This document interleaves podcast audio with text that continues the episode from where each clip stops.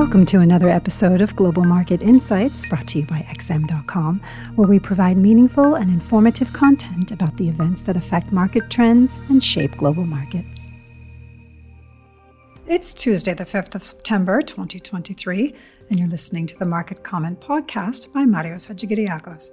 I'm Maria Bashardis. Thanks for joining us at XM.com. The US dollar resumed its march higher on Tuesday, receiving fuel from interest rate differentials and safe haven flows. Bond market players have started to push US yields higher once again, enhancing the dollar's interest rate advantage, while some disappointing business surveys from China pushed investors into the safety of the world's reserve currency. As per usual, the main casualty when US yields climb higher is the low yielding Japanese yen. The yen has been clobbered both by rising foreign yields and the sharp spike in oil prices, as Japan imports nearly all its energy from abroad, hitting the yen from the trade channel each time global energy prices rise. Even though dollar yen is trading near levels that Tokyo decided to defend last year, the risk of another round of FX intervention seems fairly low, as the speed of the yen's depreciation has been much slower this time and government officials have not been as vocal. Japanese authorities will likely ramp up their verbal warnings to fend off speculators if dollar yen continues to ascend towards 150, but are unlikely to actually pull the intervention trigger, a view corroborated by the muted implied volatility in FX options. That's generally a tell that institutional players are not panic hedging against any massive moves in the yen. Over in China, the spell of optimism that prevailed in recent days proved short lived. The reality check came in the form of a disappointing services PMI survey, which fell sharply in August, foreshadowing a persistent slowdown in economic activity. China linked assets fell through the trapdoors in the aftermath. The Australian and New Zealand dollars crumbled, with the latter hitting new lows for the year as these economies rely on Chinese demand to absorb their commodity exports.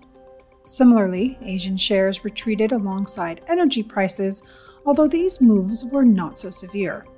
One encouraging development was that Chinese developer Country Garden avoided default today after it paid interest on $2 bonds, helping to avert a deeper crisis in the nation's embattled property market, at least for now yet this was overshadowed by the poor PMI readings.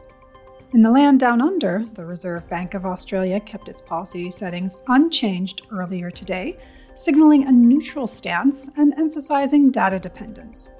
Naturally, the reaction in the Aussie dollar was limited, leaving the currency in the hands of China fears and risk aversion instead.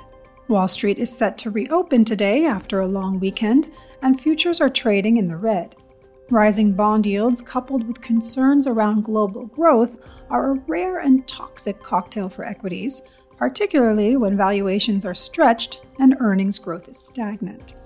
Markets have rallied hard this year, but the risk to reward profile from current levels seems highly unattractive. Finally, it turns out gold prices could not resist gravity for long.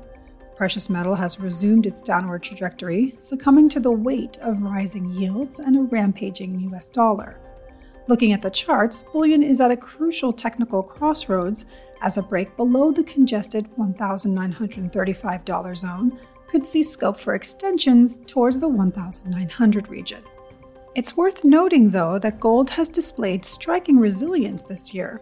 It's trading less than 7% away from record highs even in an environment where the dollar is strengthening and yields are near their highest levels of this cycle.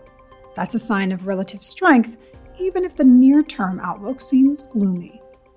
Thanks for listening. This is today's market comment here at XM.com.